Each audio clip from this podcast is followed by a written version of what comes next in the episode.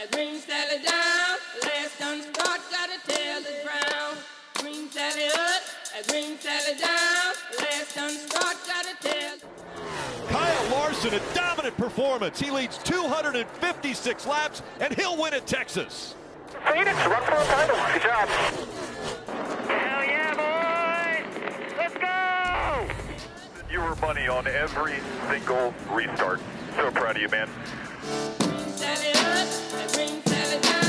Welcome back to the Full Tank with Phil podcast, the first ever podcast about gambling on NASCAR.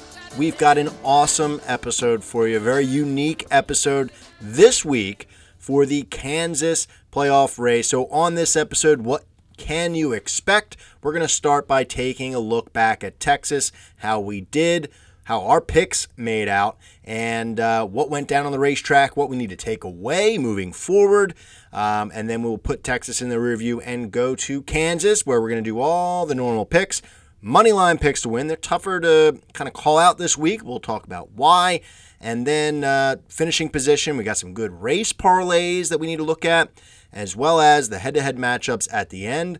Getting a little frisky this week in the head to head matchup. So, um, you know, you'll have to pay attention there and see if you want to ride with me or fade me on those. And then at the end, got a special guest, a special treat, really.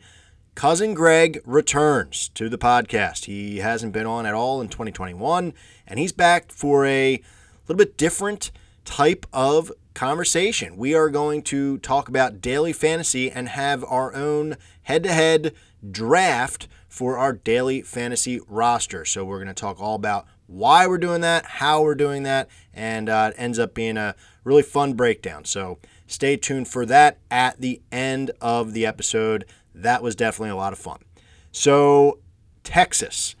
I have to say, my hand is up because it was a little bit more exciting than I kind of thought it was going to be. I mean, I was pretty hard on Texas last week saying how boring it is, but there was some more action. And that was created on the racetrack, but also created by the playoff drama as well with the structure of the playoffs. So, a lot of different things playing into that race.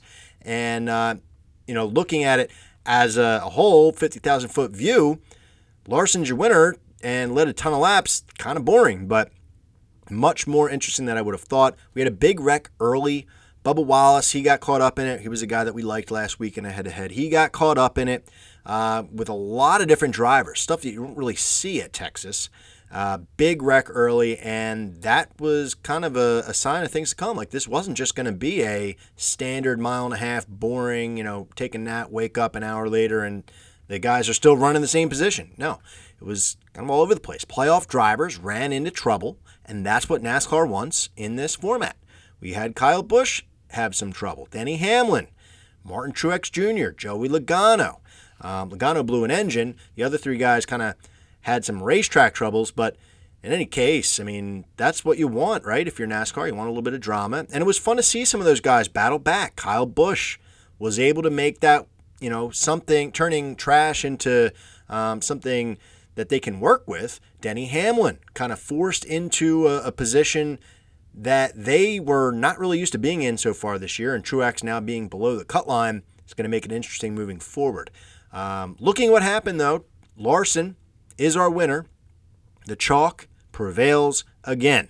He dominated. Like this wasn't, you know, as much as I'm saying this race was more exciting than I would have guessed, it was still dominated by one guy, and that typically doesn't go over well with NASCAR fans. But uh, at the end of the day, I like the fact that Larson has clinched his way into the championship. Like if this season didn't end with Kyle Larson represented in the Final Four, I was not going to be happy because he is the cream of the crop. So good to see that is just like kind of out of the way. We're not going to have that talking point through this round of the playoffs. And he deserved it. I mean, that five car was hot off the, the truck and they dominated. We hit the money line pick there, plus 340. We love that. So always good to pick winners.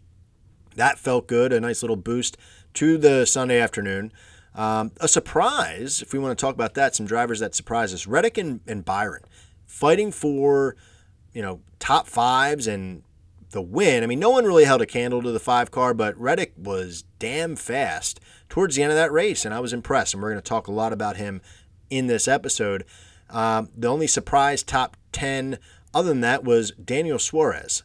Uh, coming out of left field. He really didn't even have a good driver rating in this race, but he makes his way into a top 10 finish. So great job there. I mean, that's the type of stuff that we're talking about on the mile and a halfs, trying to predict like who is going to be the surprise top 10 because that definitely cashed a big ticket. I don't know what he was going off at, but it was definitely something that was uh, north of plus 300, I would have to assume. So good for Suarez, good for those teams that we talked about. Our bets, head to head matchups, I thought the podcast parlay was pretty solid last week, but Bubba ended it pretty early. Uh, when he wrecked, he was out of it, and that really put an end to the parlay. But I still had those guys individually. And for the most of the race, I had a, a 2 1 uh, coming out on top advantage. And then at the end, Christopher Bell came out of nowhere and took over Keselowski. So I uh, ended up going 1 and 2 in the head to heads. That was the first time we, we have not uh, gone in the positive there in the head to heads in quite some time. But on the flip side, on Instagram at Full Tank Phil, we always throw a race day parlay together, and we had a race day parlay that hit, and that was great. So we went four and two total, um, the head-to-head matchups there on Instagram. The finishing position bets straight up missed, and you know that was tough to see. We we called out some guys that uh, really made sense, and you know Ricky Stenhouse for one, we had him in the top twenty. Uh, gave up some juice too for him. He was like minus 170, I think, when we recorded the podcast. And he was caught up in some stuff and didn't really play a factor. Um, so, struggled there, but when you hit the money line winner, it all evens out and makes things more easy to swallow when you don't hit some of the smaller bets. So, all in all, a good Texas day. I, I was very happy with the, the bets and the way they landed on the money. Um, parlay and a money line hit. I mean, can't go wrong with that. Uh, so Texas, we made it through. Wasn't as boring as we thought, and we made some money. So now we're going to go just north up to Kansas and try to do that again, really. And Kansas, another mile and a half track, another 550 track. So we're going to be calling out those stats throughout this episode. But let's get to the track stats like we normally do 31 races in the Cup Series at this racetrack, and we've had two races per year since 2011. So they kind of dipped their toe in the water, starting off with just one a year, and then they gave them two, and a, a coveted playoff race to boot when they started up this concept. So looking at the stats here, the winner has started on the pole six times in the history of this track. Last time it happened was Kevin Harvick in 2018. We've got Kyle Larson on the pole this week. Top five, the winner started there 45% of the time, and top 10, 61. So that's a little bit lower than we're used to seeing at mile and a half racetracks. tells you that you know the winner doesn't necessarily have to be someone starting up front. Um, obviously, we got all the playoff drivers starting in the top 10, so that's going to play a factor uh, on those stats. But just something to keep in mind here. Now, outside of the top 20, the winner has started there three times. The last time it happened was Hamlin in 2019. So pretty recently for some of these stats. Um, really all over the place. Starting on the pole, starting outside the top 20. Manufacturer trends, Toyota has been the the manufacturer that's dominated, I guess you could say. They've won five of the last 10. Ford uh, has had three of the last 10, and Chevy has had two. And more specifically, Toyota has won three of the last four races. So really it's the JGR group. You're talking Hamlin, Kyle Busch, Truex, and, and Bell if you want to throw him in there. Um, if that trend were to continue, those are the guys you want to be focusing on on the money line. So, looking at it now, Kyle Busch was our winner. We were here in the spring, and he won this race earlier this year. It seems so long ago, but he won the Buschy McBusch race, sponsored by Busch Beer, and Kyle Busch won. It almost seemed uh, like it was rigged pretty poetic there. Uh, looking at some random top tens, I just wanted to take a look back and see if we had any random guys up there. Matty D and Chris Buescher both finished in the top 10 earlier this year, so that was a bit of surprise, and I think they're worth looking again at when we're talking about this. So, um, more chalky type picks though this week. I mean, money line picks, it's going to be tough because you're looking at Kyle Larson uh, as your favorite, and he's down to plus 240. Hendrick if you want to look at, you know, a team just to kind of start off your your betting week. They're plus 125. You get all four of those guys, and that's pretty decent. Um, and we're going to get into some of the race parlays, like the non-playoff guys, in the next segment. But it really does make it tough to try to find someone like down the beaten path. Um, it's really tough to get behind some of these guys who are more than plus 1,000. Um, so I'm going to call out three guys, and they're all pretty chalky, but chalk has been winning as of late. And so I will kick things off by talking about our pole sitter, our championship four representative so far, Kyle Larson. I mean, I can't not do it, especially when I said that he could win three in a row uh, after the Roval. I got to stick to it. I got to you know put my money where my mouth is here. Incredibly short odds for Kyle Larson. It, it, last week plus 340, now he's down to plus 240. I mean, this is a type of bet where it, you want to shop around a little bit. See if you can get him. That's DraftKings number. You might be able to get him at a, a better spot. Uh, but this is also an opportunity for you to look throughout the sports books for maybe some free bets. You know, I know DraftKings has a lot of free bets going around this week. Maybe some odds boosters, various sports books. If you can boost that number up a little bit, it makes it easier to swallow that short odds. Um, so the question is, is he deserving of plus 240? And my answer is yes. I mean, I, I said two weeks ago he could win three straight. He probably will win three straight just because of what he has going on this year. It's just unmatched. So, first, we're going to start off by taking a look at Kansas.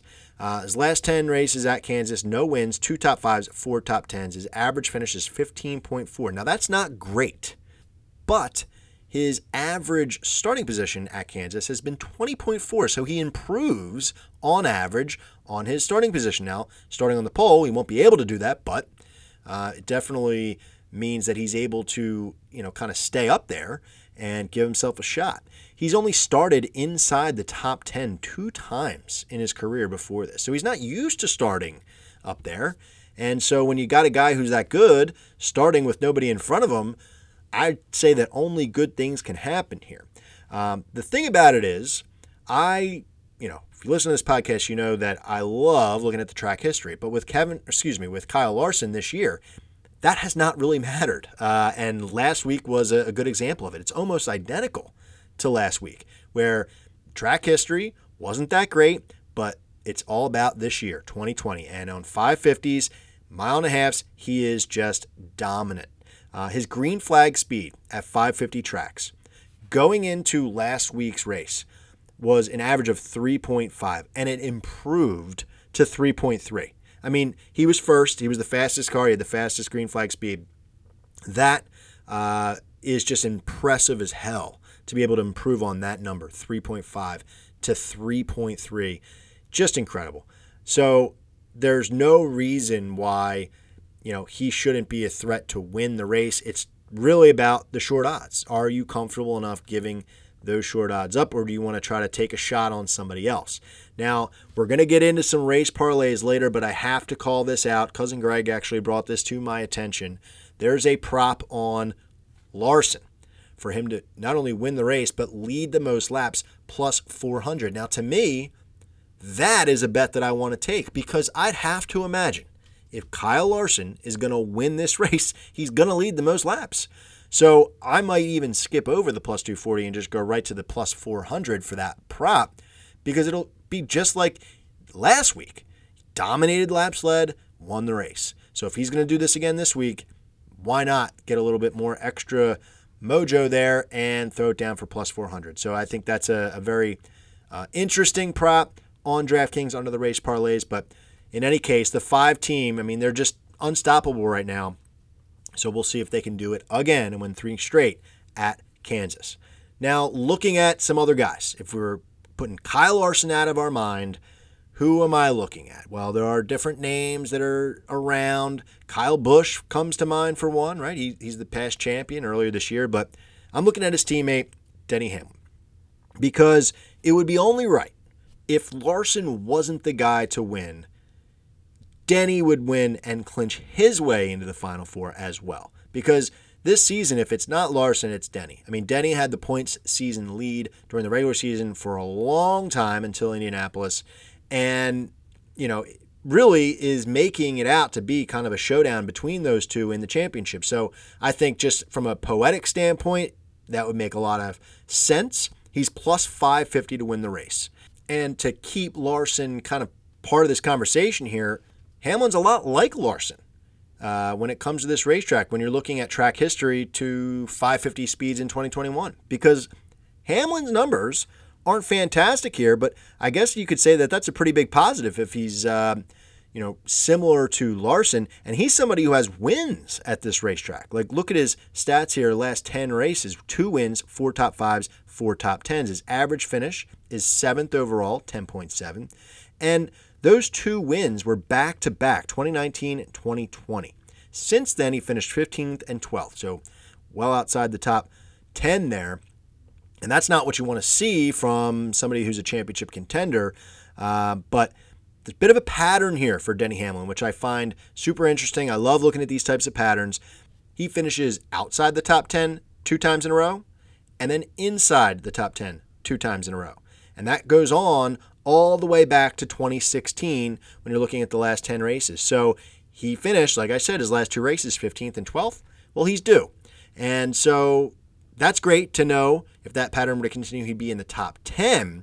But I think he's someone that, if he's there, like I said, if it's not Larson, he's been great this season on 550s. Now, his driver rating is eighth out of everyone, 99.1. But in the last three races, his driver rating improves to fourth, 114.8. He's second in 550 green flag speed. So last week, he battled adversity a little bit. He was struggling uh, after that incident that he got into, and that team was able to rally and finish 11th, get a decent points day out of it, keep themselves above the cut line, and I love that. I love seeing teams rally like that. We talked about it with Larson at Talladega. Um, so Hamlin, he just really has me looking at him pretty hard this week, plus 550. So if it's not Larson, I think it can be the 11 car. So if it's not those two, because they're the top two guys as far as the chalk is concerned. We're going to skip over Kyle Busch and go to the next best guy. Now, I really struggled with trying to find a third guy because, like I said, I, I don't want to jump too far down the list because it's a mile and a half. It, it's chalky. I don't want to take a, a, long shot because I think that's kind of throwing your money away, you know, logistically um, when you're looking at this analytically. So Chase Elliott's the pick here, plus 800. Who I'm going with. And so if Kyle Larson were to lay back a little bit and someone else from that Hendrick camp is going to get the job done, I mean, all four of them really could do it. But if somebody else is going to do it, why wouldn't it be the other guy that's in the playoffs? Chase Elliott, he's sitting there kind of waiting in the wings. This is, again, if Larson isn't what we expect him to be this weekend, you got to figure that, you know, Hendrick has another car that's going to be right then and there. So um, I was a bit surprised when I was looking at his numbers here because in his last 10 races, he has one win, five top fives, and six top tens. That's pretty good. And he had a couple rough finishes to start his career at Kansas. So he won the 2018 fall race. So that's impressive. Fifth this spring, 2021. So all good things. Like when I saw plus 800, I was really struggling trying to find a guy that to zero in on, kind of make sense of the pick. And when I dug into his numbers, I was, you know, pleasantly surprised. His average finish is sixth out of everyone. Driver rating, fifth out of everyone, 99.8. And in the last three races, that improves to 102.2. So really good stuff. Hendrick has the 550 package locked down. He's fifth out of everyone on the 550 green flag speed. So um, I did not expect domination from Chase when I was looking at his numbers, and you know, if he were to win this race, I wouldn't expect domination on the track either. But I think that he could put himself in position to make a play at the end of this race, and that's why I like Chase here. So plus 800, uh, putting himself in positive position. They're beyond the cut line at the moment. They're going to have to do something to to really get them in. I, I think he could win the race to point himself in. He's he's done that at the fall race before, so Lock it in. Chase Elliott in the nine car plus 800, along with Hamlin plus 550 and the favorite, Kyle Larson plus 240. Firm but with a little give. Yep, these are medium rare. What if somebody wants theirs well done? We ask them politely yet firmly to leave. So next up, we've got our finishing position segment along with some race parlays. So a lot of different things to get to here. And it was kind of a tough draw this week as well for the odds for finishing position. It's Tough to find good value across the board. So we're going to talk about a few different guys here in, in a few different spots. We're going to start with a familiar face in this segment. It's Kurt Busch. I, I can't seem to quit him, and that's just because of his value. Um, he's minus 115 to finish in the top 10.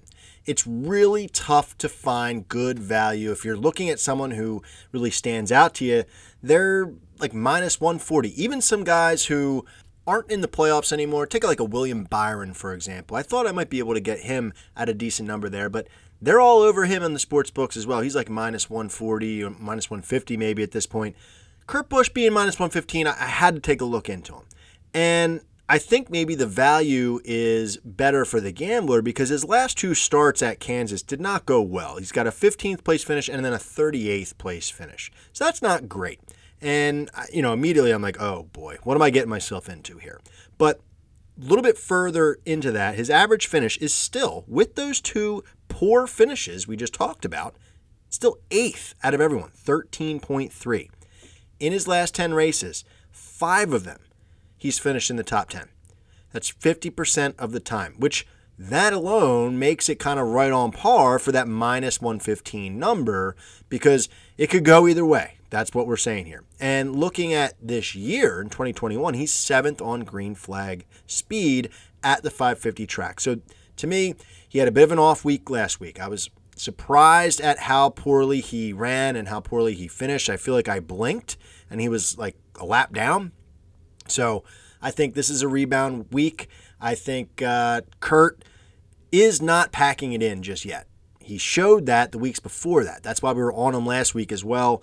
So minus 115 to finish in the top 10. That's a number that I can swallow. I'm into that. So lock me in to the one car and see if he can rebound. If he does, I want to be all over it. Now, the next guy up. I typically don't really get into top fives, but we're going to get into that for Martin Truex Jr., who's going off right now plus 140 to finish in the top five. Now, with Truex, the only thing that scares me is his 550 package speed because it's not great. He's 10th out of everyone. And, you know, it's just not what you'd expect. But his numbers at Kansas are pretty good. Kind of the opposite of what we're saying about Hamlin and, and Larson. Last 10 races, he has two wins, five top fives, eight top tens. So he's been a factor in basically every race that he's been at here. I think he's only he's ran over 2300 laps and has completed all but one of them. So that's insane. Um, great number there. I mean, I'm sure there's a few other drivers that have similar stats there, but you know, I love that when you're getting value like this plus 140.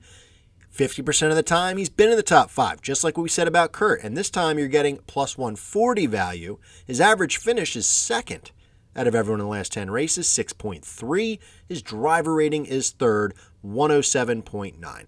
So he had some trouble last week, and I think he's going to be minding his P's and Q's, trying to get a big points day going.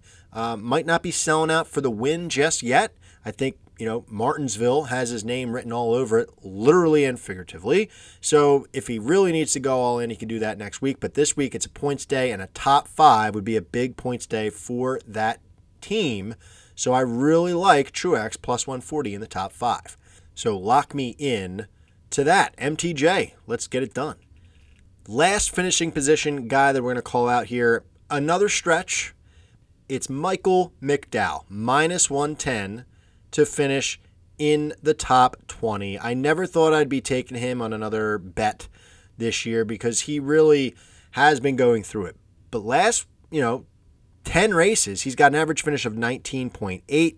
He's been improving on his starts. I love when I see that stat about these guys at these specific racetracks because, especially these guys who are in the back, because they could start there and just kind of ride around and, and really end in that spot. But guys who are able to, you know, start back in the mix, in the mud, and make improvements over the years at these tracks, I'm into that. That's a stat that I typically like to call out when I see it. So Michael McDowell is starting on average 24.3 and his average finish is 19.8. That's pretty good. He's starting 18th this week.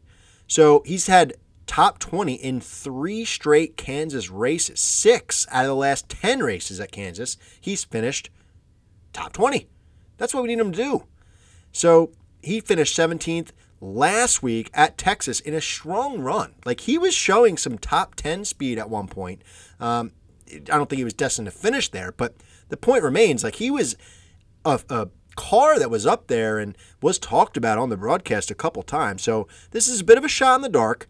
I just like what I'm seeing, what I saw last week uh, from McDowell, and then I like what I'm seeing on the stats at Kansas. So not too bad for a top 20. The odds overall minus 110. I'm comfortable with that number. And it's kind of a, you know, do you want to ride or, or not? You know what I mean? I'm looking to ride with McDowell this week, minus 110. So the, the total finishing positions are Kurt Busch, minus 115 for a top 10. Martin Truex, plus 140 for a top 5. And McDowell, top 10, minus 110. Now we want to call out some race parlays because the sports books, at least DraftKings, is really going strong this week. We've got some really fun bets to take a look at because one of them focuses on playoff drivers winning the race, not named Kyle Larson.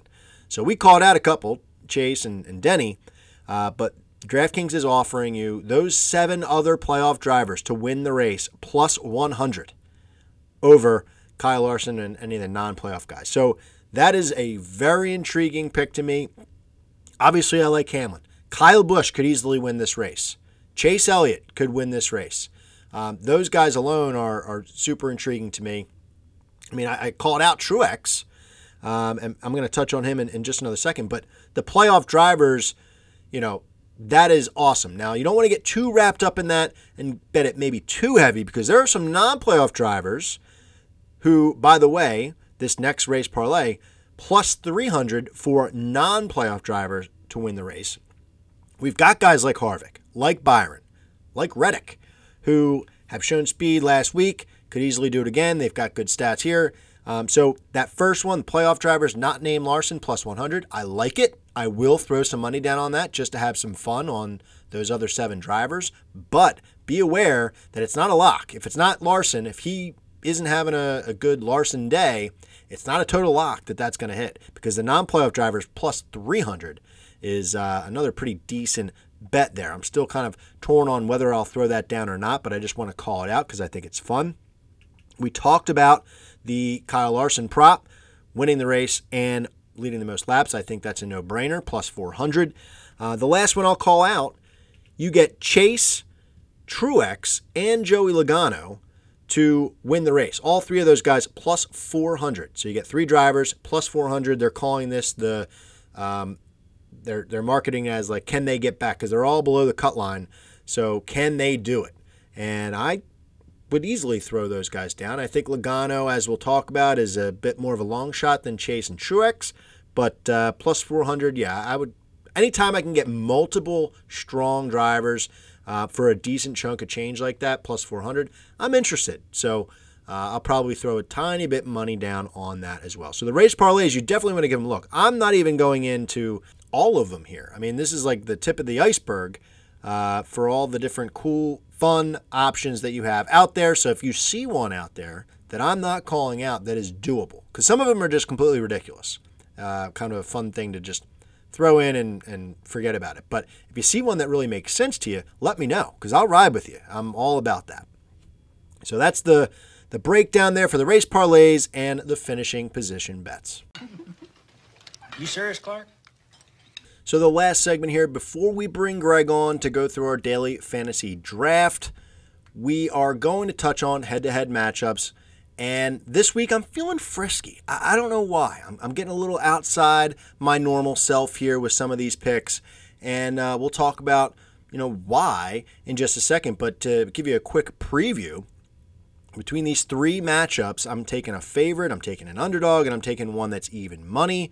And so see if you want to ride with me or fade me on at least one of these. I could see being a bit controversial. So let's start with one that I, you know, definitely feel really confident in. It's Brad Keselowski over Joey Logano. Keselowski is minus 120. Joey Logano plus 100. This is a Penske battle. They're both below the cut line.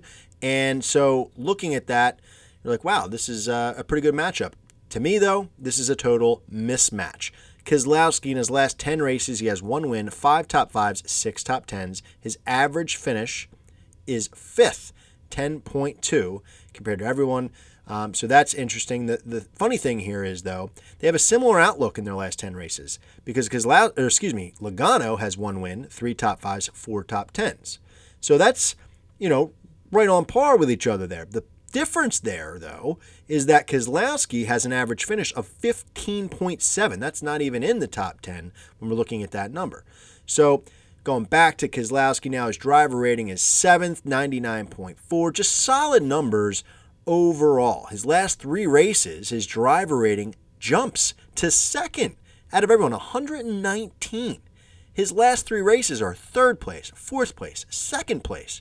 Going back, that's great. And that's exactly the type of guy that I want to bet on. So then you look at Logano, and you're like, well, what's up with his average finish? I mean, what's going on there? Now, he won the playoff race last year. So that really, like, kind of hit you a little hard, like, whoa. Just as I was, like, about to throw money at the sports books, you, you figure, oh my gosh, like, he won this race last year. That's huge for this team right now because they're in some trouble. I was listening to Logano on the radio, and he was saying that engine that they blew at Texas, that was the first time that they had an engine failure as a member of the 22 team. That's crazy. Just bad timing. Historic, though, that they've been that strong, um, you know, at the race shop where they're not doing that. So um, that is interesting, the fact that he won last year, but I, I just can't get over Keselowski's numbers and his finishes. I mean, he finishes races. So looking at these guys head to head, the last six races, it's Keselowski with a 4 2 lead. Brad to finish in the top five is plus 175. I think points matter to Keselowski. I think he's still eligible to point himself into the final four, whereas Logano, they know it. I mean, he was on the radio saying it's win only at this point. And I think they have a better shot at doing that next week at Martinsville. I, I have not looked at his stats there um, to refresh myself, but I feel like he's a better driver at Martinsville than he is at Kansas. So he's more of a must win situation, whereas Keselowski's a points matter kind of guy this week. And so, like we said about Truex, minding your business, just hitting your marks, taking care of your job. And, you know, I think he's going to win this head to head matchup there. So, little extra juice plus 175 to finish in top five. But in this case, all you got to do, beat one other guy, and it's Logano, who has a poor average finish. Lock me in for the two car, minus 120. Next up, this is one that I could see being a bit uh, confusing to people.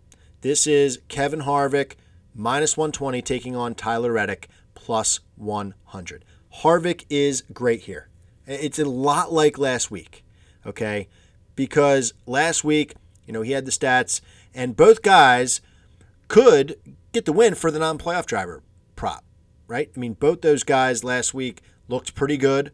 Reddick, strong towards the end, and, and Harvick found his way into a top five last week, as we'll talk about. But same thing this week. Strong, strong stat presence at Kansas for Kevin Harvick in his last 10 races. Two wins, six top fives, eight top tens. I mean, what's not to like about that? Average finishes first, Driver rating is first, 120.4 in the last 10 races. That's sick.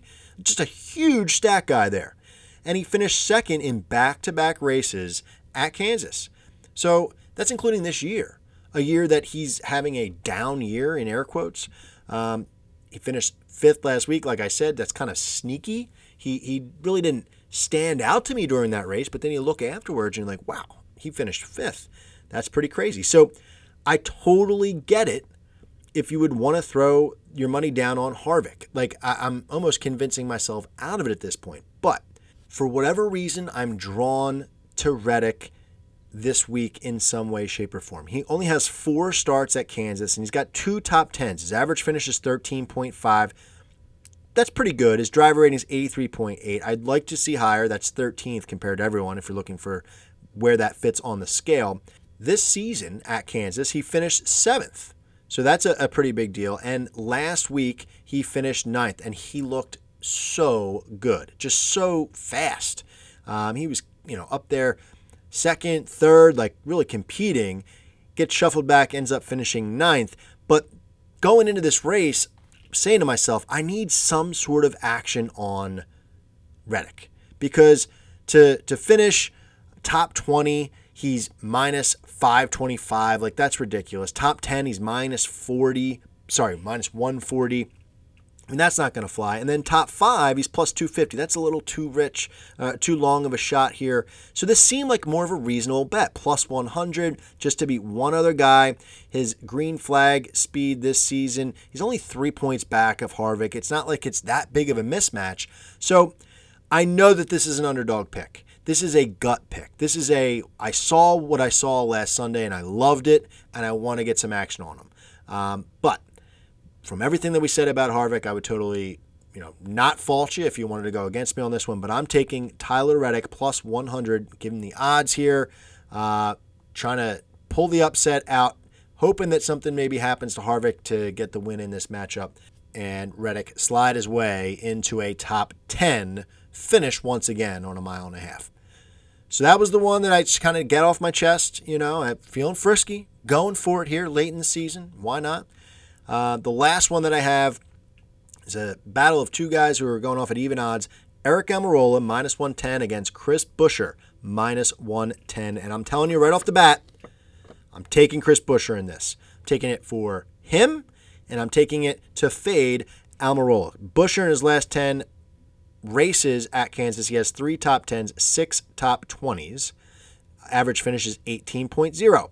Looking at Almirola, he's got four top 10s, six top 20s. Average finish right behind him at 18.9. So they've got similar numbers there, uh, but there's a bit of a difference. So Chris Buescher finished eighth at this track in the spring. And he has, throughout this season, improved tracks that we've gone to multiple times. He has improved his finish multiple times um, on that set of tracks. There's been a couple that he, he has you know finished finished poorly on, Vegas being one of them, where he went back to it. But when he gets another shot at the racetrack in this season in 2021, he has improved um, the majority of time. So I love the fact that he finished eighth in the spring. That's not a detractor here. I don't think there's a reason here to think that he would, you know, blow up and, and do the opposite, or, or, that he, you know, kind of blew his load earlier in the year and finished eighth. I, I am against that school of thought. Uh, meanwhile, Almirola, who had similar numbers, you know, similar finishes, his last two races 29th and 13th. That's not great. I mean, that's not the type of vibe that I'm looking for in a head to head matchup. In his last five races against Buescher, when they're both on the track at the same time, Buescher has a 3 2 head to head lead, which is surprising when you're looking at the driver rating because Almirola's driver rating is stronger than Busch's. Um, excuse me, Buescher. Can't get confused. So many goddamn Bushes in this uh, series. We got Kurt, Kyle, and, and Chris Buescher. Uh, we are talking about Chris here. So, in the last three races in 2021, Buescher has just been so great. Back to back top tens up until last week at Texas, where he had a good run. He got caught up in a bit of a wreck, finished outside the top 20. Um, that, you know, definitely hurt him a bit as far as momentum, but I, I think that he has just been so strong lately, whereas Almirola has been the opposite. He has just been out to lunch. Um, I, I think he's packing it up, not doing much there. So that's why I said I'm fading him. So when I saw this matchup, I was like, damn, like right away, I, I looked at it. Sometimes I really need to take a peek at the stats before I know. But from a gut feel standpoint, like I said, feeling frisky, I looked at Buescher. I said, I like what I've seen out of him lately. I do not like what I've seen about Almirola recently. And then if you look at green flag speed on 550s, Buescher's 15th compared to everyone, and Almirola's 20th. So that was the tipping point there. Chris Buescher minus 110. Lock me in on a matchup of even odds there. So love all three of those individually. Like I said, bit of a long shot there with Reddick in the middle. But if you do parlay that up, that plus 100 will help you out a little bit. Plus 600 for those three uh, if you want to throw them all together. So just to recap, it's Keselowski over Logano, Reddick over Harvick, and Buescher over Almirola. Let's go. All right, all right, all right. So, next up, I am happy to lead in to my conversation with none other than Cousin Greg. He is uh, definitely an old school voice on this podcast. Haven't had him on in 2021, and uh, we're happy to sneak him in at the end of the year. He came on a bunch first two years we've done this podcast, so um, great to talk to him. And the conversation that we're going to have is about daily fantasy. And Greg and I, we've played fantasy NASCAR for a while, but in our own way. And we're going to mix it up a little bit. Instead of doing the full tank face off, we're doing a daily fantasy draft so that we can pick our own rosters and do a head to head daily fantasy matchup. It's going to be interesting. So, this segment that you're about to listen to is Greg and I going back and forth, drafting guys to be on our daily fantasy roster, and we'll see who we end up with. And then we'll post that matchup on Instagram at the end at Full Tank Phil. So, um, buckle up for this draft and see whose side you end up on after the draft is over. All right. Well, now we will welcome on to the podcast once again. Cousin Greg is back. He, uh, for any people who are kind of newer listeners to the podcast, you might not uh, know Cousin Greg, but he was on last few seasons. Had a lot going on uh, in your life, Greg. Got a new baby here. You know, a lot going on at work as well. So I'm just thrilled that we were able to snag you before the year was over. So thank you for joining once again. Yeah, absolutely. Happy to be back. I'm excited for this new little game we have queued up here. Exactly. I am also fired up. I, I you know, you were the the go-to person and I was kind of brainstorming this type of thing, and, and we'll get into that in a second. But for anyone who's um, kind of wondering, you know, Greg, who is this guy? You know, what's his NASCAR knowledge? Greg is kind of the, the first person I ever knew who knew anything about NASCAR. Um, and your dad was like the hardcore NASCAR guy growing up. Like our area where we're from, like no one really watches NASCAR. And your dad was the guy. Um, and you kind of were were born and bred into it. Like even though you didn't really care about it that much, you kind of had it, you know, seeping into your your system. Am I right? Absolutely. I'll never. All I think of it as my dad drinking Coors Light, little glass, fighting pop up for who the better driver was between Jeff Gordon and and Senior. We would we would mess with him, try to ask him like, "Hey, how's Gordon doing?" And and we didn't give a shit. And, it's kind of sucks because like once Dale Senior died, he didn't really care about it much anymore. And then like a decade later, like you and I kind of got more into it, and it was like two ships in the night, like passing each other because we really uh, it would have been fun to kind of talk shop when he was into it. But um, the the funny story that I wanted to tell that you might not remember uh, was so. Quick side note: my we have a, a place up a cottage in Cooperstown, New York. It's the home of the Baseball Hall of Fame. My great grandfather was actually the mayor up there. Um, so we have a place up there. And growing up, Greg would come up in the summertime with us. We were real little. Greg, you wanted to get your parents like a souvenir.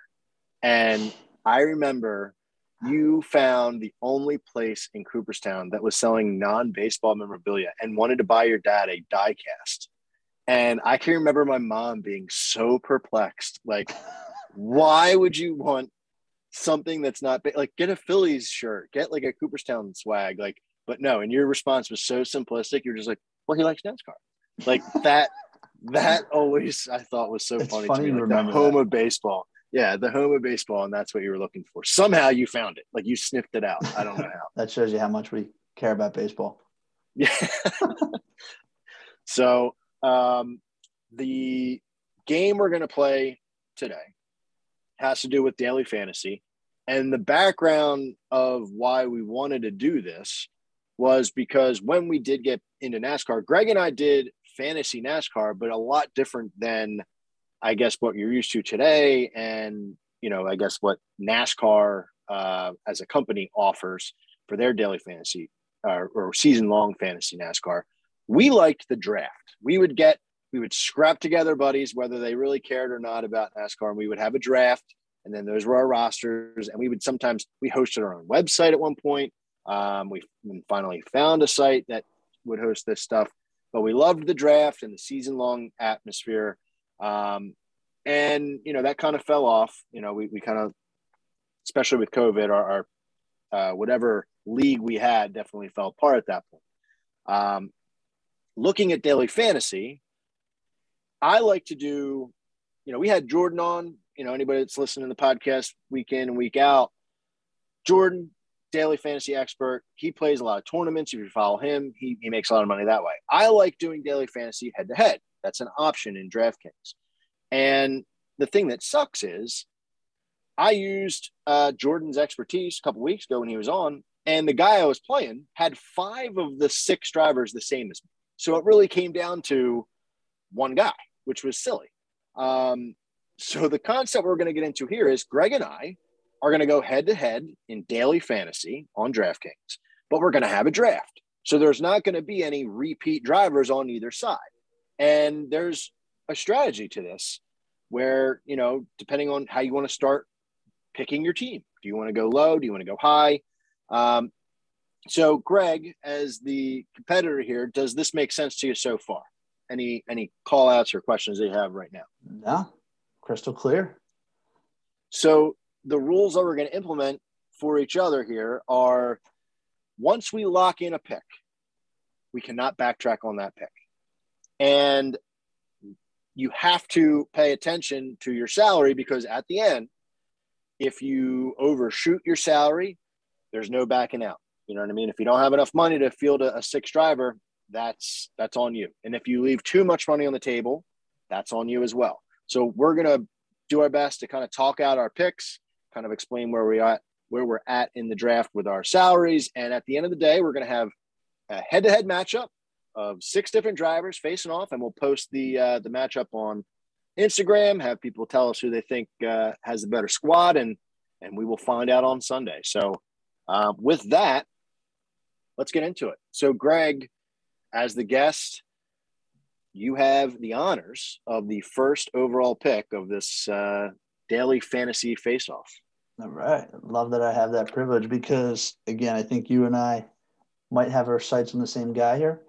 Um, it was between this guy and Kevin Harvick, um, mostly because when you look in the history, like if I'm looking at Kansas last earlier in the year, obviously Kevin Harvick was where he finished second. The differentiator to me was that he led zero laps in that, while Keselowski led 72. So, because of that, and because of the fact that Keselowski is still in the running for the playoff, I think he's going to have that edge that Kevin Harvick doesn't have going into this race. And then if you also look at the last know, seven races or so, Keselowski's third behind Larson and Hamlin. So I have to go Keselowski, especially because his value is at 9,100. Um, looks like the site's saying your average per person like 8,700, 8,800. So we're right there. Um, I think for first overall pick at 9,100, that is an absolute lock. So lock it in. Brad Keselowski. Lock it in. Keselowski, the first overall pick. It's an interesting pick. I mean, I, I called out Brad um, in the segment right before this in a head-to-head matchup. So I'm definitely uh, not against Keselowski this weekend. Penske, you know, needs to pick it up, and this would be uh, a track for them to do that. So, yeah, I mean, Keselowski being the first overall pick um, makes sense. He's starting third, so I, I like scared me a little bit. Yeah, the last led's kind of what put me over, plus the playoff run. Yeah, I mean, Just, he's. I, I said earlier he's got to point himself in to the playoffs at this point. He's got to have a good points day, and if he does, that would be a good day for you as a first overall pick. So I'm hoping for the Keselowski W. on the board. You want the dub from Keselowski? I want, I want the W. Wow. Well, you could get a good value for uh, sports betting on him. I think he's like plus like 14 or 1800. So really, uh, that would be a big payout. Yeah. I'm actually going to have to look that up. Appreciate that heads up. Can't wait to listen to the actual podcast when it comes out. So, uh, all right. Well, first overall pick for me. I didn't you know, I didn't have my eyes set on anyone here because I, I really am not sure if I want to start at the bottom of my lineup or, you know, go to the top. Um, but I think I will go with Kevin Harvick, um, only because you called him out. Uh, $8,900 for Kevin Harvick. I don't have any action on him, you know, elsewhere uh, on the, the pod. I think I took um, somebody over him in a head-to-head matchup. But the fact of the matter is, Kevin Harvick's you know history here is very good. So he's starting 11th, and I agree he's probably not going to be leading laps, but I, I, think he will be in that top 10 area. So you're going to gain um, some differential there. Uh, and have a good finishing position. So at 8,900 for a guy who leads like all the statistics historically at Kansas, um, not too shabby. Finished second back to back races. So 8900 bucks. I will lock in Harvick as a, a top pick there. Think that's a solid pick, obviously. So my next pick, I am torn here because I usually like to go big on the first two guys, you know, spend a little bit of a little bit of cash, but I'm trying to play it safe here. So for that reason, I am thinking Joey Logano might be the guy again, he's still in the running, right? He's back in points, which makes me think he feels a win is going to be not absolutely essential, but he's going to be pushing for it. Um, also, when I look back at average races, the last few races or so, he's been he's been up there. Obviously, the last week was not a good showing for him, but the three or four races before that, he what seventh, third, and eleventh. So he's up there on average. I think he's doing well. So let me take one more look at something, if you don't mind bearing with me here. Uh, actually, now that I'm looking at Kansas, see, I'm out on Joey Logano because he does not look like he's been doing that well at Kansas. Which for is, what it's worth, I took Keselowski over Logano in the the head to head matchup earlier. So did you? Um, yeah, so that was the guy I I had Keselowski over. So you're you're kind of working through that same thought process that I had. Yeah, and again, it's one of those things. If I got to look at this, the rank, like the price on each person, that that throws you for a loop. It's one thing to prepare beforehand, but when you look at how much everyone's actually costing, that changes things a bit. Yeah, um, they don't do a good job of putting the salaries out earlier in the day. We we are recording this like literally minutes after they released the salaries finally uh, we've been talking about doing this all week and and just been waiting for the salaries. So it is kind of uh, we're, we're lambs to the slaughter here just dive it in. So i think i'm going to go with I'm between i'm hesitant to tell you who i'm between. I don't want you jumping in there. Yeah i mean strategy. Your boy Elliott is decent value here Okay. So I think we're going to go with Elliott. So what does Chase cost? Because I think he's like 10, isn't he? He's 10,000 even. So I was looking at Hamlin, but the problem is Hamlin's going for 11,000. And he does not bring much more to the table than Elliott does, not to mention the fact that he's already not a shoe in, but close to for the next round. So I think Elliott outside the cusp a little bit is going to be pushing a little harder.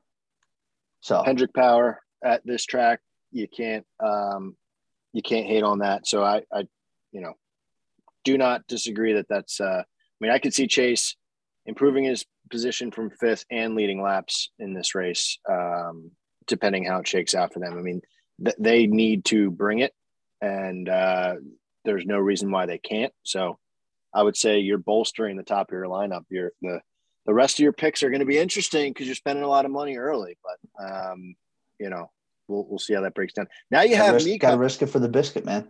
I was I was planning on coming in here all conservative, uh, taking some of the lower guys, but uh, you know what? I, I think I, I, need to stick with my plan. I can't let you uh, drag me through the mud here. So I am gonna dig a little bit further down. And I'm going with a guy who I was jocking pretty hard earlier in Chris Buescher. Um, Buescher is 6,300. Uh, this is someone who I talked about in head to heads and, and otherwise. Um, Buescher doesn't necessarily have fantastic stats at Kansas, but I am just caught up in his uh, run that he's on right now. Uh, he's got some pretty decent numbers on the, the mile and a half, the, the 550 package tracks. Um, and he's, he's got, you know, back to back top tens until uh, last week when he got wrecked a little bit. So he was running well at Texas, another mile and a half. So Buescher at 6,300 bucks seems like a, a, pretty good pick. He's starting 21st. So right in the middle of the field. Um, that tells me like if he gets into it and he drops back, like he could go either way, but no matter what, like if he if he does drop a little bit, it's not going to be too bad. It's not like Buescher is starting eighth. Like that would be a pretty uh, a, tough drop if he were to do uh, re- regular back marker things and, and drop back uh, a few laps down. But I I feel like Buescher's going to step up again this weekend and, and finish the season strong. So he's going to be a lower level pick uh, towards the bottom of my roster. I think Buescher was that guy that you went into this couldn't wait to throw in your roster. Like you were saying, was, you want to start a little bit lower. That's who you had in mind, wasn't it? I mean, I'm telling you, doing the this the research for the other picks for the sports betting side of things, I get guys that I kind of fall in love with for other picks. And as I'm doing the research for the head to heads and the, you know, the picks to win the race and other things, I get guys that stick in my head. There's no doubt about that. Yeah. I, I sometimes, uh, there's no crime in reusing the same data and, and no. uh, applying that here. So, uh, yeah, Buescher, lock it in. Absolutely not. And I don't know if I'm going to tell you my bigger strategy here because you might figure it out. Um, but I just realized so I'm going to go with Martin Truex as my next pick. And, wow. And here's why. I am a big fan of going heavy. When they give you six drivers, I don't need six so-so drivers. I'm going then hard on my top five guys. My God, and top just, five. You're not gonna. You're gonna run out of money before you get to four. At fifty thousand salary, average at 10,000 a person, I think I'm all right there. And I just realized that I have the number five, six, and seven spot in the rankings currently. So I think in my mind, one of the things that I'm I'm leaning on here is that these guys are going to go hard. NASCAR, I feel like is a sport where if you want it, you can get it. So I'm hoping one of these guys gets the W. I like I like Truex this weekend. Um, I think you know, he's got definite potential. Um, so hopefully, though, he drives better than you do math because uh, you called out 50 grand. There's six drivers. That's not an average of 10 grand, brother. That is, uh, you know, for my five drivers, I'm going to leave that sixth spot empty. Get the fuck out of here. You're, you are a lunatic. I did it uh, before uh, in our fantasy league, can, and, and who went back to back champion when we did that? Th- th- there's no way that this could work. But let's see. Um, okay, right. so Martin Truex. Uh, he's and he's a risk. I know he's been driving like shit, right? The last couple of races, but he does really well at Kansas.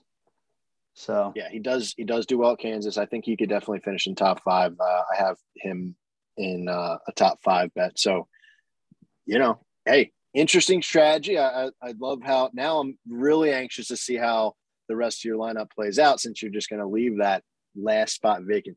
There are people that listen to this that play daily fantasy every week that are throwing up right now. Um, I'm not a, pe- not a people pleaser here.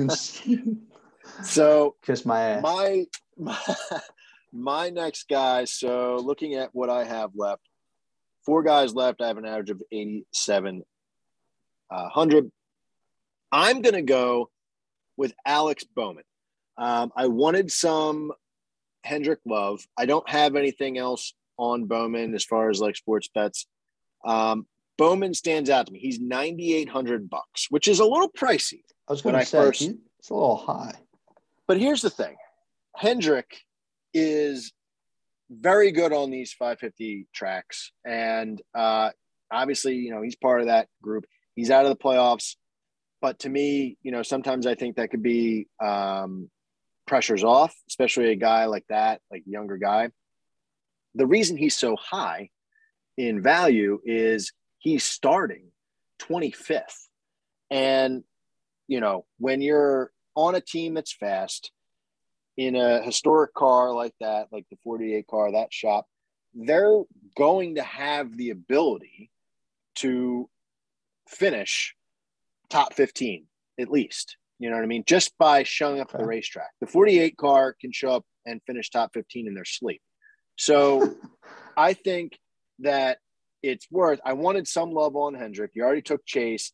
Byron, you know, is definitely a factor here, um, as you talked about earlier, but I, I am still going to go with Bowman because of the the place differential stat. So starting 25th, I feel like that's going to be he's going to make up some ground pretty quick and be quick off the truck. Um, so Bowman lock me in on my third pick. All right. So my next one, I was leaning. So this kind of goes against my prior strategy, and this is why I'm on the fence. So Tyler Reddick seems to race pretty solid at Kansas. And at a value of 8,400, it's obviously on the lower side. Now, the fact that I'm going with the five man strategy, I can do better for my money. So that's where I'm torn. Um, I, I think I, you're to laugh at me. I'm leaning Kyle Larson. And wow. the reason is you are going heavy. He's a big dog. But give me one second because I'm adding up the next two guys here. Hmm. I'm trying to map out who my next two picks are going to be because I need to make sure that what I have left is twenty thousand five hundred on the salary.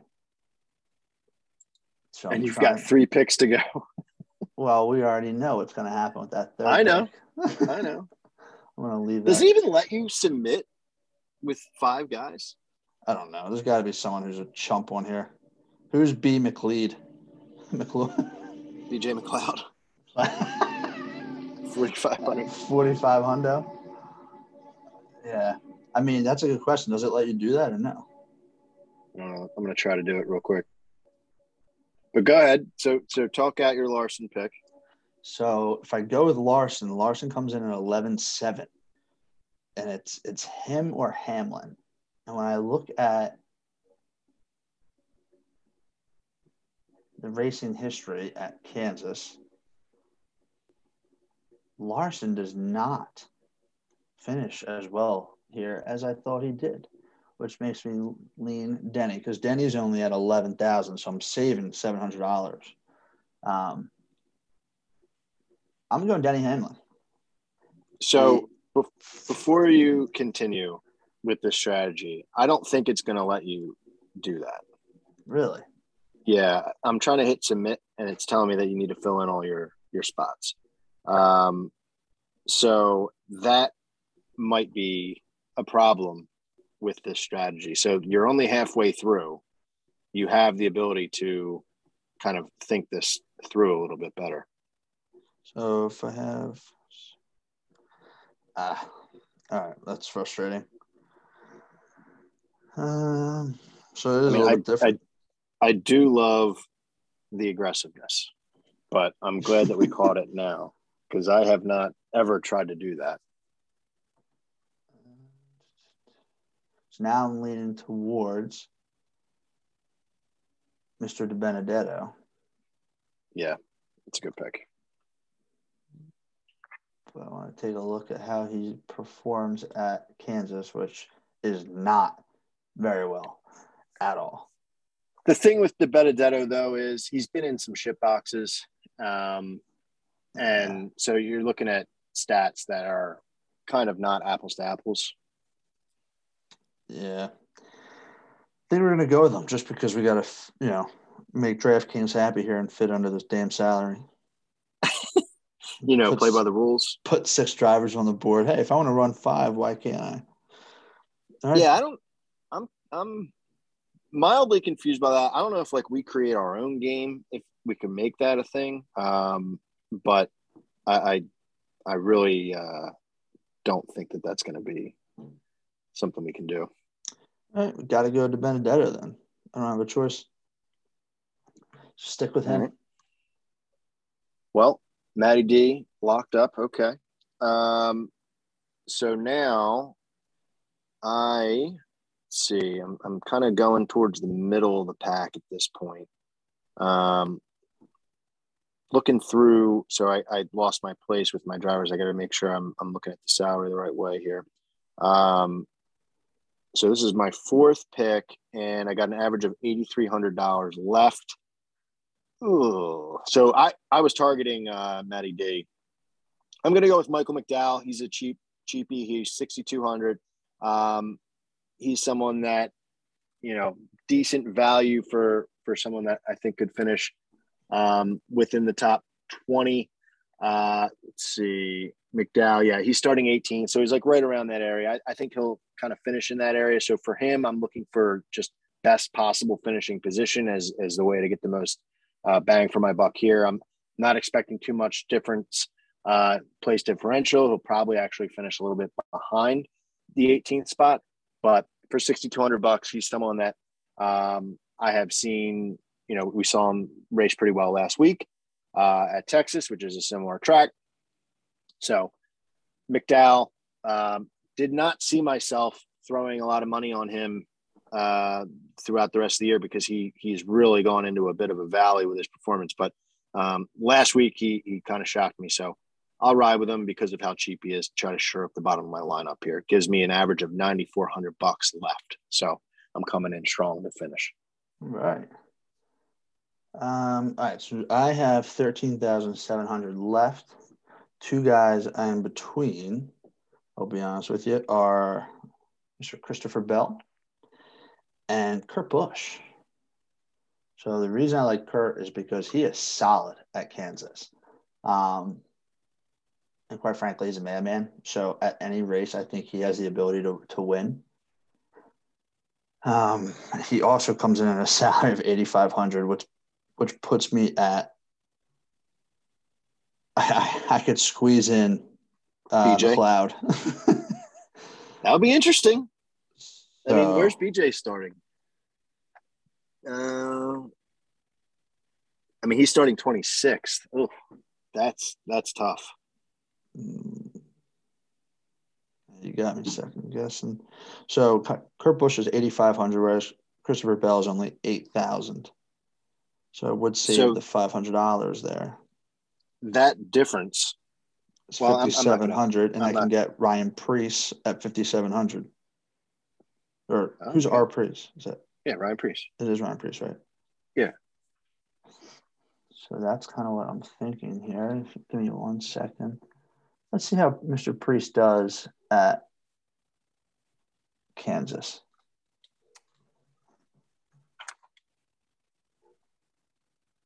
Oh, not very well. And lead lap finish at 20%. so not a solid number that I like to, to see Well, there. In his defense, when you're looking at this part of the the roster, I mean, what do you expect? When you're looking at guys for five To finish the race. So uh, I don't think in that level you're you're getting guys finishing on the lead lap. Yeah, all right, that's fair. So here I have to I have to look at the last two picks together.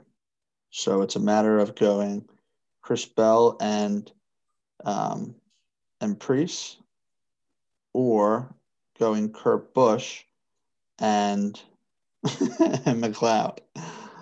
So I think I'm gonna have to go with the first one and go with um who did I say? Where is he at? Christopher Bell. Christopher Bell. That's what we're All right. going with. Chris Bell. Chris Christopher Bell is a good pick. Um, I mean, he's he's someone who is he he showed last week that he could step up and um, potentially shock some people. So, you know, I think he's he's pretty solid for that price too. Um, eight grand you know, starting tenth. Uh, I think he he has potential finishing right around that area, so he could get you some points if he stays out of trouble. That All is right. uh, a factor. All right, so then with my fourth pick, I'm going to take Ryan Preece, and uh, no, I'm just kidding. I Um, thought you were serious for a minute. no, I just wouldn't deleted him that. from my roster. I pre-picked him there, and you, you you made me drop him. No, no, no. Uh, I want Ryan Blaney. I think Blaney is someone I, I haven't talked about on this episode. I think he has, you know, I, I just love everything about Ryan Blaney right now. I threw some money down on him for championship odds. He's plus 500 to win the championship. He's, he's 20 points to the good. I think he is uh, good enough at Texas, showed that he, you know, was able to keep it together last week at uh, sorry, he's good enough at Kansas. Last week at Texas, he was able to, to keep it together. Um, so I've been looking for a reason to to throw something on him. Uh, I didn't like what I saw in the head-to-head matchups, and all of his like finishing position bets were not the values that I was looking for because they're they're kind of um, just not in favor of the gambler. Um, too too pricey. So this is a way for me to throw a little action on Blaney because I think he's solid. So I'm going to go with Ryan Blaney. Um, And I was actually it's funny you say that. I was actually going to take my last two picks if the system was going to let me do five drivers was going to be Hamlin and Blaney because they both came in right at the fifty thousand cap. Wow, wow. So I had my eyes set on Blaney too. Well, here's the thing. Well, well, I'll, I'll get back to that point. So, so you're Yeah, we'll talk about that later. BJ McLeod, right? He's Don't worry be- about that. We'll worry about that later. Don't worry about that. We'll talk about that later. That's it. Um, you. Oh, your last pick was Ryan Preece, right? We're going Ryan in. Preece. Yep. Okay. Not because I love the guy, because he's the I only like loser I can pick left. Hey, Ryan Preece is a much better loser than uh, BJ McLeod because look, let me tell you, let me tell you this. Ryan Preece is starting 32nd. Um, if Ryan Preece finishes past like worse than 32nd without getting into any sort of trouble, like accident or whatever, I'll eat my hat. Um, he is going to finish better than 32nd. And BJ McLeod has no chance of finishing ahead of 26. Like he could be out first lap. He is a, you know, I liability in your roster. So you made the right choice there. I was going to make a suggestion to you when you were kicking around the the different odds. I was going to tell you to avoid Kurt and snag Cody Ware, who was five grand, um, and, and go with Christopher Bell. But I think Ryan Preece is a stronger. I didn't realize you had that much left in your bank. So Ryan Preece, I feel like you know, he's he's a better. Uh, what were you going to ask me? no, I was going to say I finished at zero dollars. So we You- are Did not waste a penny, huh? did not. You cheap bastard. I had to maximize Um, that money. I'm trying to find Ryan Preece on my list here. His he is. average finish is 26th at Kansas over his last Yeah, I five. mean, so I mean, like I said, if he these guys- 32nd. Looking at the driver rating stat, just to give you a peace of mind here, Ryan Preece, I mean, like we said, this area of the lineup, you're going to run into trouble. But Ryan Preece's driver rating in five starts is 53.1. Not somebody that I would actually bet on in real life, but in fantasy, you're going to need these guys to shore up your lineup. The other guy that you were between is BJ McLeod. His in five starts, now the apples to apples, 29.2. I have never put uh, any action on anyone with a driver rating that low. So you made the right choice, I think, after uh, having to rebound from that strategy failure. So So let me ask Um, you this. Oh, did you pick your last guy yet? no, and You I've got got, a lot more. of money to play with here. What do you Um? I've got I've got ninety five hundred bucks. Not So- a, that's a ton of money to play with. Did you say it's ton not? of money to no i said i have a lot to play with and you know what i'm going with william byron um, i didn't think i was going to have enough money to, to get him but i he is very strong i think byron if there's anybody that's going to be a non-playoff driver winning the race byron is definitely one of them so william byron more hendrick power um, he is starting. Let's see. I still can't believe you scooped up Harvick at 8,900. I mean, that is Yeah, so McDowell and Buescher definitely allowed me to, to take on some of these guys. Um, and Harvick being below nine grand definitely helped. Um, I don't know how I ended up with, I mean, I'm just going to make sure I have the right roster here. So um, let's see, I'm going with Byron. So I got Blaney, Bowman, Buescher, Byron. Wow, bunch of bees there. uh, Harvick and McDowell. Yeah. And that brings me to zero dollars. So I am there you go. just like you there. So this is this is pretty interesting to see how this is going to play out. Um, and you know what I'm going to do on the back end, right? what are you going I to do on can't wait to see where those five drivers finish point wise to see how the system let me. And I did want to ask you so, what are your thoughts on this, right? Because when we ran our own league, we did whatever we want. As long as we're under the salary cap, it was totally fine. Do you think it's an unfair advantage to only fill this five guys and spend heavy on them and leave that six empty? I so I guess the the reason it would be unfair is that you're you're making it so that you're choosing five guys that have a lot less likelihood of running into issues and finishing in a terrible position. Whereas if you have to fill in all six, then you're Right. dipping into the Ryan Preeces of the world who could run into trouble more regularly and finish worse. So you're you're avoiding um, that potential. So I would say that that is problematic, and that's probably why they don't Got let it. us do that. That makes sense. So if that was the argument, I'd be like totally understandable. But if you're going to Yeah. say, "What an idiot! We're not going to let him be a moron and only take five drivers," I'd take my not take my chances there. No, I think That it's more about sense. the probability of of having a, a bad finish. Um, now, I will say, you know, when we started talking about this, um, about doing this, we are saying, hey, this would be fun to do like week in and week out, um, just the two of us, kind of over uh, text. Um, if we can customize our own little head-to-head matchup on DraftKings, I'll I'll allow that just to see how that works out for you. But I don't know if they'll let us. So that'll be something we dig into on the Yeah. side um, outside of the podcast here. But um, I do think that it is going to be so. So to recap here, the the different teams, and like I said, we'll, we'll put the matchup together, take the screenshot, and uh, post it out there for people to see visually. But Greg's team is Brad Keselowski, Chase Elliott, Martin Truex, Matty D, Christopher Bell, and Ryan Preece. That is solid. Like when you ran into that trouble, I was like, okay, he's done. But looking back at it, that is not bad. Like I'm actually pretty nervous. Um, mine is Kevin Harvick, Chris Buescher, Alex Bowman, Michael McDowell, Ryan Blaney, and William Byron. So both rosters going all the way to the zero money mark.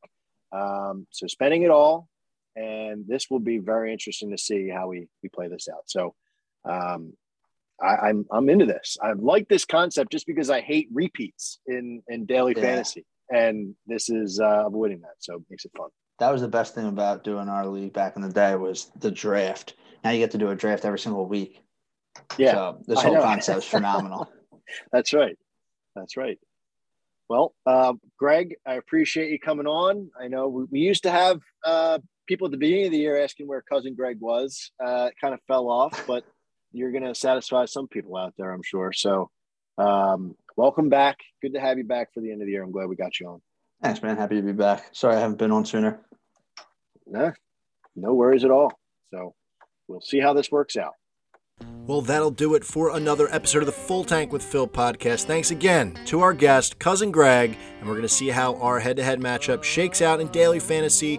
Don't forget to give us a follow on Instagram to see how that makes out. And get your bets in early. Have some fun this week on a mile and a half. You're going to need it. A lot of different fun types of bets out there available to make some money at Kansas heading into the last two weeks of the season. So remember, drive fast, take chances, and we'll see you next time for Martinsville.